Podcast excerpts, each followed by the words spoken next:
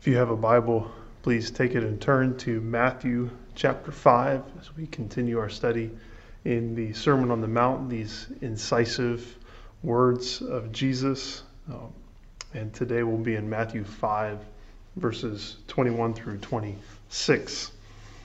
Uh, none of us likes to face our weaknesses and our failures, which means that when we are confronted with the ways in which we have fallen short, we often do everything we can to excuse our behavior, to minimize our sins, or to, to find a way to prove ourselves faultless. One way we might we might do this is by changing the rules. Kids like to do this when they're they're playing a game and things sort of start to go downhill for them. Uh, in one of my favorite Calvin and Hobbes comics, Calvin and his buddy Hobbes are, are playing football. At least that's what they begin playing. Uh, the first few frames show you what I mean. Hopefully, these are going to show up on the video for you. But in the beginning, Hobbes says, uh, The center snaps the ball to the quarterback. No, he doesn't, says Calvin. He doesn't? No, secretly, he's the quarterback for the other team. He keeps the ball. A traitor. Calvin breaks for the goal. We, he's at the 30, the 20, the 10. Nobody can catch him. Nobody wants to. You're running towards your own goal. And on and on, the comic descends into hilarious madness. They continue to change the rules in their own favor. A similar response to having our weaknesses exposed could be not to, to change the rules, but to lower the standards. An entire class might fail a test, so the teacher changes the requirements so that everyone passes. An employer is maybe looking for a certain set of qualifications in an employee, but no one who applies seems to, to meet those standards, and so she has to lower the bar for what she is looking for as we wade more deeply into the Sermon on the Mount, we find that much of what Jesus was correcting was the false religion of his day. He was, he was pushing back against the legalism and the hypocrisy of the scribes and the Pharisees who claimed to be teachers and keepers of the law. But we find that rather than truly keeping the law, they often seem to, to change the law and lower its standards. In fact, we might say that they changed the law by lowering its standards. And they're not the only ones. We can be just as self deceived and just as self protecting in the way that we give our attention to God's law. And as Jesus begins with the, the subject of anger here in these verses that we're going to look at, we're all brought face to face with our weakness. As we think back over this previous week, it's not hard to remember times when we lost our temper or when we had an outburst of anger. Um, it, it's, not, it's not hard to come up with uh, those instances, but it's also not hard to come up with excuses for our anger. We're all living in close quarters, we might say. We're in the middle of a pandemic. I'm, I'm stressed. Or he started it. Or she yelled much louder than I did. Faced with our weaknesses, we want to change the rules or we want to lower the standards. And while we can admit that there are, that, that situations can be difficult, we also can recognize that no one ever forces us to sin. Which is why Jesus calls us not to excuse our anger, not, not to explain it away, not to change the rules or lower the standard of righteousness to justify our sin. Rather, in, in light of Jesus having fulfilled the law and therefore calling we as his followers to give it our full attention. Matthew 5 21 through 26 speaks this word to us. It says, Acknowledge that all anger is dangerous to our souls and seek to deal with it immediately. Acknowledge that all anger is dangerous to our souls and seek to deal with it immediately. Don't excuse it, don't ignore it, acknowledge it, and deal with it. With that in mind, let's read Matthew 5, verses 21 through 26. Jesus says, You have heard that it was said to those of old, You shall not murder, and whoever murders will be liable to judgment. But I say to you that everyone who is angry with his brother will be liable to judgment. Whoever insults his brother will be liable to the council, and whoever says, You fool, will be liable to the hellfire. So if you are offering your gift at the altar and there remember that your brother has something against you, leave your gift there before the altar and go. First be reconciled to your brother, and then come and offer your gift. Come to terms quickly with your accuser while you are going with him to the court, lest your accuser hand you over to the judge, and the judge to the guard, and you be put in prison. Truly I say to you, you will never get out until you have paid the last penny. Acknowledge that all anger is dangerous to our souls and seek to deal with it immediately. Now, before we really dive into these verses in particular, a bit more background I think could be helpful. Uh, having made it very clear in verses 17 through 20 that he, that he had come to fulfill the law, not to, to do away with it, Jesus explains how his fulfillment of the law reveals its true intentions and extent. He does this through six examples that we find in verses 21 through 48, the first here having to do with anger. I don't know that Jesus intended for these to be exhaustive examples. Um, in other words, while these statements are important because they're recorded for us here in the scriptures, they also have a way of simply opening the door so that we can see how the righteousness of the kingdom fleshes itself out in God's law.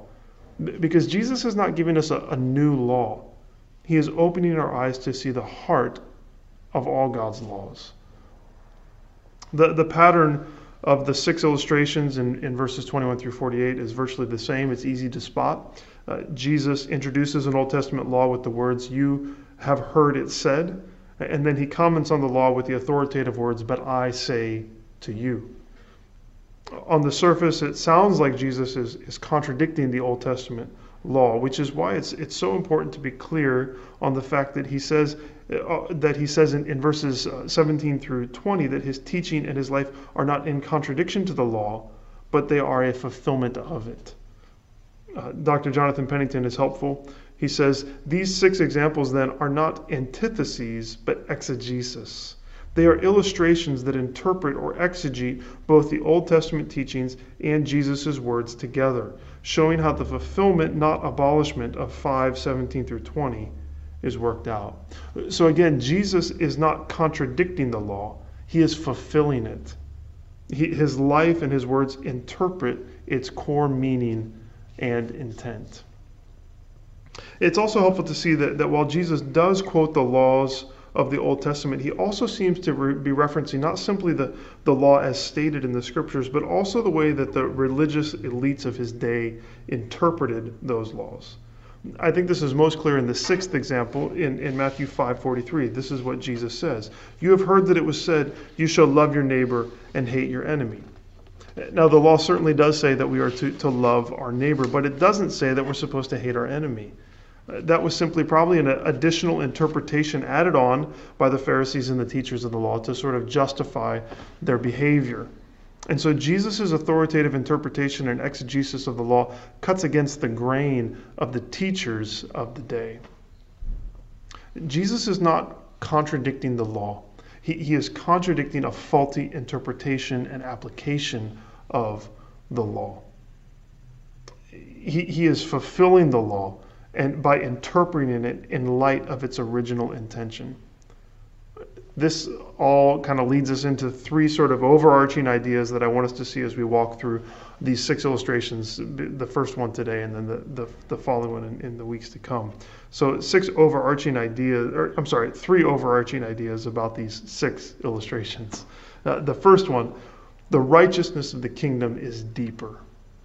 The righteousness of the kingdom is deeper, meaning it's deeper than surface obedience to a stated law. Uh, R.T. France says of Jesus' instruction compared to the law as stated, it is in each case more demanding, more far reaching in its application, more at variance with the ethics of man without God. Now, to say that it is deeper is not to say that in the Old Testament God was simply concerned with, with outward surface obedience. God, God has always been concerned that we serve Him not with religious formalism, but with, with heart devotion to say that it's deeper than is to say that it's to say that the righteousness of the kingdom is deeper than false and faulty interpretations of the law.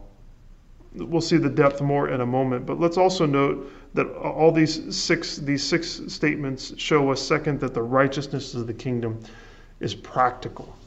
The righteousness of the kingdom is practical. The law in the hands of the Pharisees became a burden that made life a constant uphill battle to nowhere. They were concerned with, with minutia, and in the words of Jesus, they would, they would strain out a gnat, but they would swallow a camel. In contrast, everything that Jesus says and instructs his followers in is grounded in real life. His commands are not religious practices that, that we can segment off into some part of our, our lives or that are performed only in temples. Rather, they, they are, they are life invading words that meet us in the nitty gritty of our everyday lives. There is, there is not a 24 hour period that goes by where we are not for, faced with at least one of these illustrations from chapter 5. And in some days, we're faced with all six, it would seem. So the righteousness of the kingdom is deeper, the righteousness of the kingdom is practical. And finally, the righteousness of the kingdom glorifies Jesus. The righteousness of the kingdom glorifies Jesus. Jesus is honored here as the authoritative lawgiver and the divine law fulfiller. But we also see that the Old Testament law and the righteousness that Jesus lays out here, uh, they all end in pointing us to Christ. As we think about this, consider the, the way that we're driven to Jesus by the law in light of what many people would call the, the three uses of the law. Uh, kids, you might want to draw a picture here at some point or, or a few pictures. Uh, I've got three pictures to go with each of these uses. Adults, you can draw two if you would like to. Um, the first is that the law is a mirror. The law is a mirror. The, the law reflects God's perfect righteousness and power, and it reveals also our sinfulness and our weakness. Paul speaks about this in Romans 7, and James refers to the word as a, as a mirror. So the law is a mirror. Second, the law is a fence. The, the law restrains evil in our world. It does not deal with the issue of sin completely, but it does promote justice in, and righteousness in our society. And like a fence at the edge of a cliff, it keeps society from, from complete ruin and destruction. And third, the, the law is a path. The, the law lays before us the path of pleasing God and pursuing joy through walking in obedience to God's ways.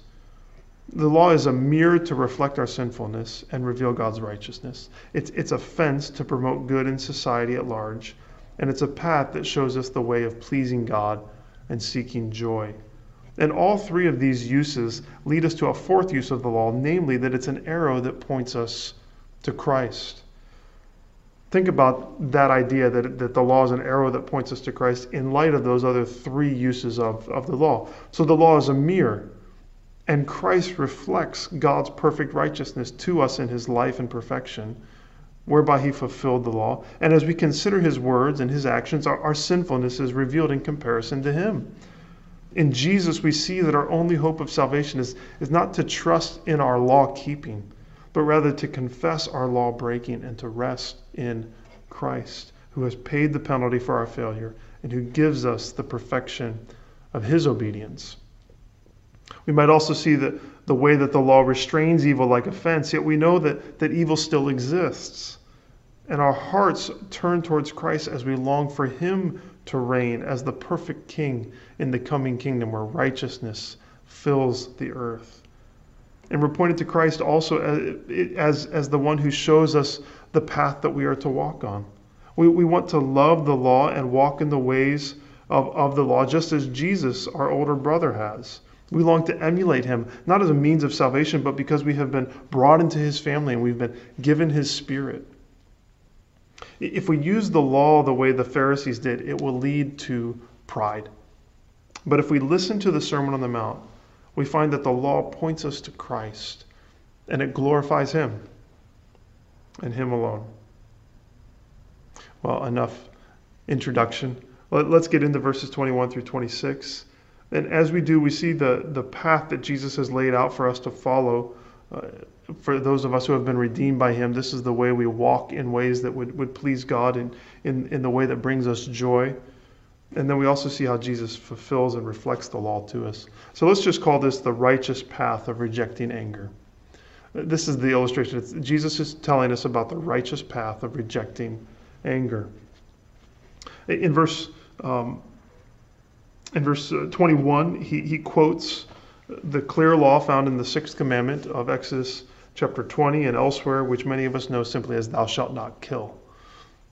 It's a prohibition against murder, uh, the killing of another person out of anger or spite or any other sinful motivation. We're not going to get into the topic right now of, of killing someone out of self defense or in war, except to say that this law specifically has to do with taking the life of another human being because of selfishness or, or anger. Um, from the beginning, God has called, has called us to place a high value on every life created in the image of God. As early as Genesis 9, 5 through 6, the Lord says to Noah, and to, to Noah, to Noah, and surely I will require the life of any man or beast by whose hand your lifeblood is shed. I will demand an accounting for anyone who takes the life of his fellow man. Whoever sheds the blood of man, by man his blood will be shed. For in his own image, God has made mankind as we think about valuing life in the midst of this current pandemic that we're in, it's interesting to see how valuing life has shown up in our society as we all make sacrifices in this worldwide effort to protect life, especially the lives of those who are older and more vulnerable. We can celebrate this, I think, as an evidence of God's common grace in our world. And yet, there's also a tragic irony here. We, we see the tragic irony of, of, of closing businesses so that we can save lives while simultaneously allowing abortion clinics to remain open so that unborn lives can be taken. While we are all rightly making inconvenient personal sacrifices to protect fellow human beings, other people are being told to take the life of an unborn child because of the inconvenience that that baby might cause them. It's ironic. It's tragically ironic. But we shouldn't be surprised. We shouldn't be surprised, brothers and sisters. Confusion and deception abounds in our world, even in the midst of God's common grace. And, and, we, as followers of Christ, are called to be those who protect all lives, regardless of age, race, ethnicity, mental capacity, economic value, or any other factor. Every person is created in God's image and valuable, and to kill anyone or to count a person's life as less valuable than our personal goals or our financial security or anything else is to disregard God's image in them, and therefore is to disregard God Himself. But as we would value life, we show forth the light of God in this world. It's this, this conviction of the value of all people that's at the core of the command to, to not murder on the surface, the, the command to not murder is, is very grave. To take someone else's life is one of the worst things that, that I imagine we could do in this world. But on the other hand, we could also say that if the standard of the, of the law is simply not to murder, while, while that is a, a needed law, it's also one that I imagine that most of us, and even the majority of the world, have kept. Not many of us are murderers. And the Pharisees held up this prohibition against murder in part because they too were not murderers. But the issue, says Jesus, is, not, is, is that not murdering is not all that the sixth commandment is speaking about. And if we make the, that command only about the taking of someone's physical life, then we, then we lower the bar of what God intended by it. The path Jesus calls us down is not simply to not murder other people. Rather, he shows that the deeper, heart focused intent of the sixth commandment is to root out the kind of anger and pride that overflows in not simply the extreme act of, of murder, but even in everyday insults. The connection we find here is, is that murder, anger towards other people, and insults all have the same root of devaluing a person created in the image of God and therefore disregarding God Himself. That attitude and all the, the actions and words that, that come from it, Jesus says that none of them have any place in God's kingdom. Verse 22 gives us three prohibitions, which essentially boiled down, they, they focus on anger towards another person and insults directed towards them. Anger and insults. That's, that's what we're not supposed to do. The anger here is obviously not a reference to righteous anger. And I would say that we should be very slow to think that our anger in most circumstances is righteous anger. Usually, our anger towards another person is exactly what Jesus is talking about here. John Stott summarizes it well when he says that Jesus is speaking of unrighteous anger, the anger of pride, vanity, hatred, malice, and revenge. It's the unrighteous anger we feel when someone frustrates our plans, when they cut us off in traffic on purpose, or when they mistakenly spill milk on the dinner table. It's what we feel when someone says something rude or belittling to us. It's the frustration we feel towards others. It's, it's the hatred we have towards those who oppose our way of thinking or, or living. This unrighteous anger could, could lead us to, to physical violence. And surely striking another person in anger, whether it's to, to kill them or not, is part of, what's, of what this command prohibits. If your anger is finding itself expressed in physical violence or even threats of physical violence, that's something that needs to be addressed. Don't think that just because you're not murdering someone, that that's okay. However, our anger may not lead to, to physical violence. It could lead to verbal violence, to, to insults, which are hatred translated into words rather than into actions. And Jesus considers those words to be just as bad, to be a breaking of the sixth commandment. He mentions the words raka, which essentially means empty, maybe empty headed, something like that. And, and more, close to moron, but maybe closer to, to fool. We could delve down deep into those words, but the prohibition doesn't, is not just against those words, but it's, it's against demeaning a person in any way. On eh, any insult or, or rude remark or, or slight is what Jesus has in mind. Biting sarcasm, cheap shots, uh, one commentator simplifies it this way. He says, Raka expresses contempt for a man's head. You stupid. More expresses contempt for his heart and character. You scoundrel. And now, what we find is that suddenly, in just a few words, we who thought the command to not murder was one that we had no issue with keeping, we find that our anger and our insults have made us guilty before God. The law has done what it's supposed to do when it's rightly read and not watered down. It has revealed our sinfulness. And the deeper we dig into our own hearts, the more we will see how far the roots of anger go and how often we insult others. Jesus is clear that judgment will come on those not only who murder, but on those who are angry and who insult others. As we said, the, the law that, that the law is an offense that keeps people from complete anarchy. Laws against murder, in some ways, keep people from murdering others because they know there's going to be a judgment. But other than slander or libel, our earthly courts don't, don't prosecute people for anger in their hearts or insults whispered under their breath or even insults shouted out loud. But such things will be judged in the courtroom of God. Jesus says in Matthew 12 36, I tell you, on the day of judgment, people will give account for every careless word they speak.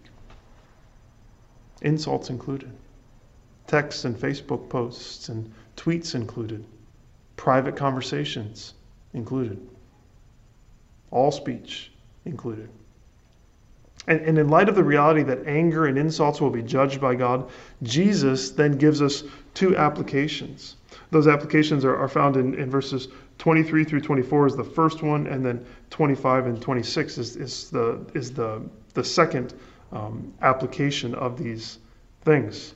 The first one has to is has to do with worship, um, and the other has to do with the realm of business or the courts. One has to do with with a brother, and another has to do with an enemy of sorts. In both, though, there's a conflict. And in both, the instruction from Jesus is to take immediate action to make the relationship right. Immediate action to make the relationship right. Note that these two applications are not centered on how we might perfectly keep this command. Jesus' application doesn't begin, here's how to never lose your temper ever again. Or here are two steps that will help guard you from insulting others. Rather, he's offering instruction on how to make peace when situations of relational strife show up because he knows they're going to. Uh, the application of leaving your offering at the altar and making things right with someone who has something against you hits hard at false religion. Uh, Jesus makes it clear that pure religion has little to do with offerings or, or rituals. It's about love for God and love for neighbor. These things are, are more important than outward religious practices. As we seek to apply that, we, we might think that it applies to us specifically in attending church or maybe in, in taking the Lord's Supper. And we should be in right relationship with others, certainly when we gather to, to worship. Yet we also know that, that all of life is worship. We know that our lives are to be an offering to God. And so the application w- would, in fact, be to say that whenever we realize that we have broken relationships, we need to do all that we can as quickly as we can to make things right.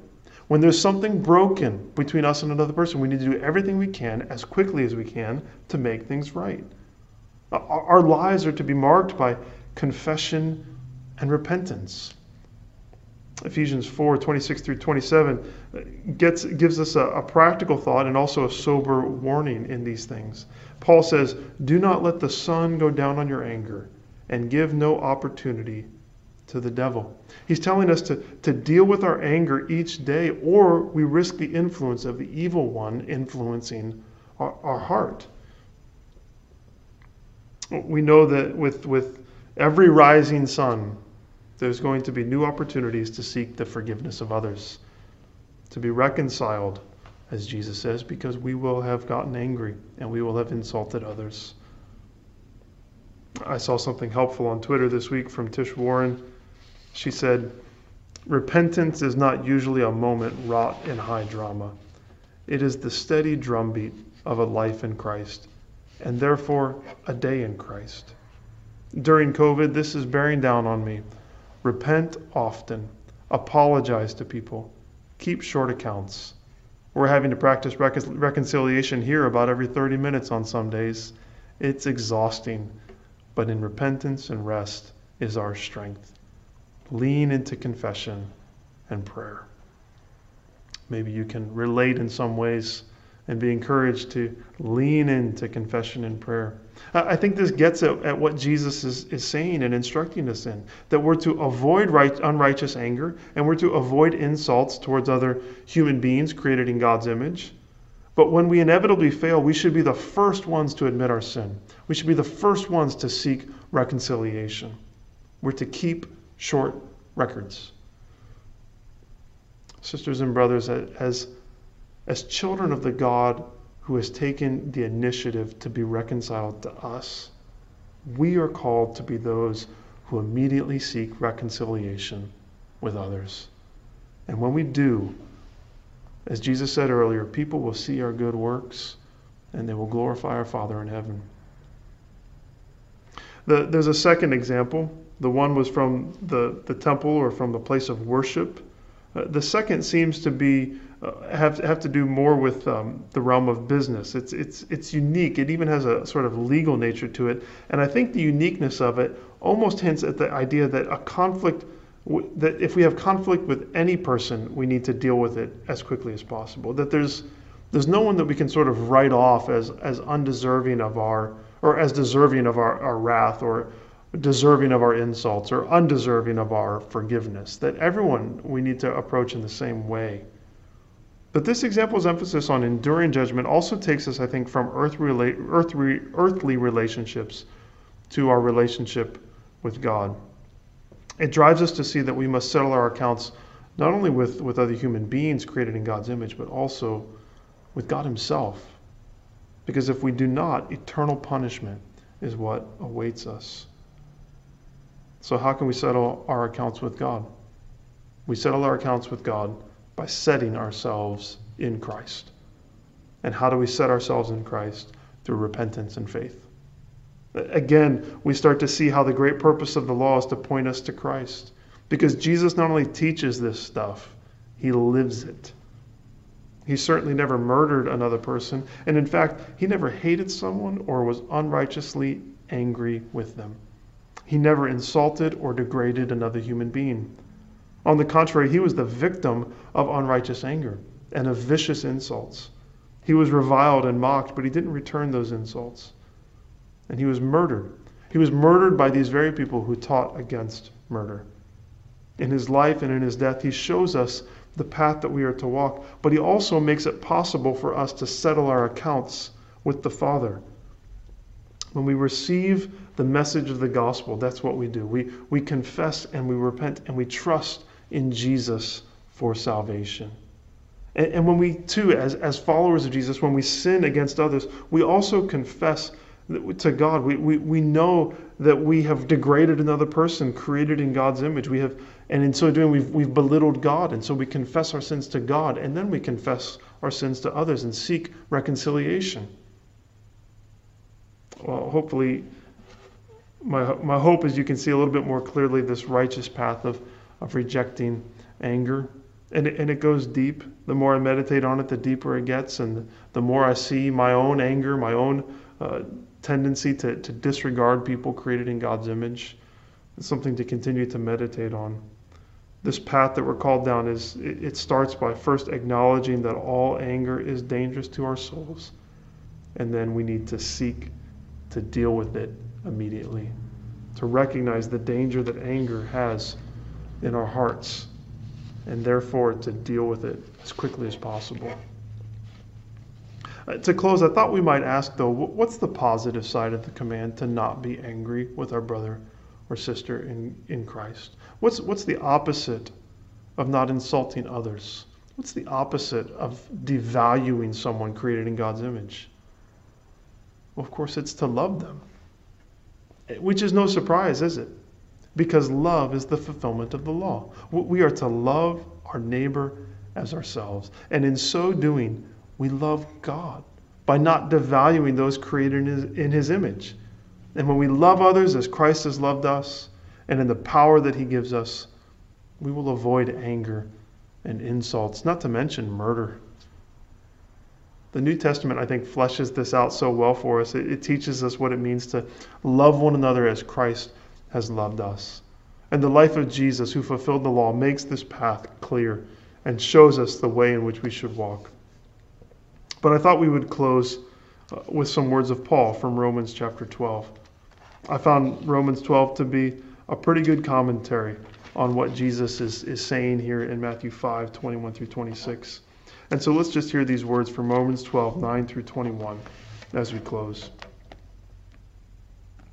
Let love be genuine. Abhor what is evil, hold fast to what is good. Love one another with brotherly affection. Outdo one another in showing honor. Do not be slothful in zeal, be fervent in spirit. Serve the Lord. Rejoice in hope. Be patient in tribulation. Be constant in prayer. Contribute to the needs of the saints and seek to show hospitality. Bless those who persecute you. Bless and do not curse them. Rejoice with those who rejoice. Weep with those who weep. Live in harmony with one another. Do not be haughty, but associate with the lowly. Never be wise in your own sight. Repay no one evil for evil, but give thought to do what is honorable in the sight of all. If possible, as far as it depends on you, Live peaceably with all.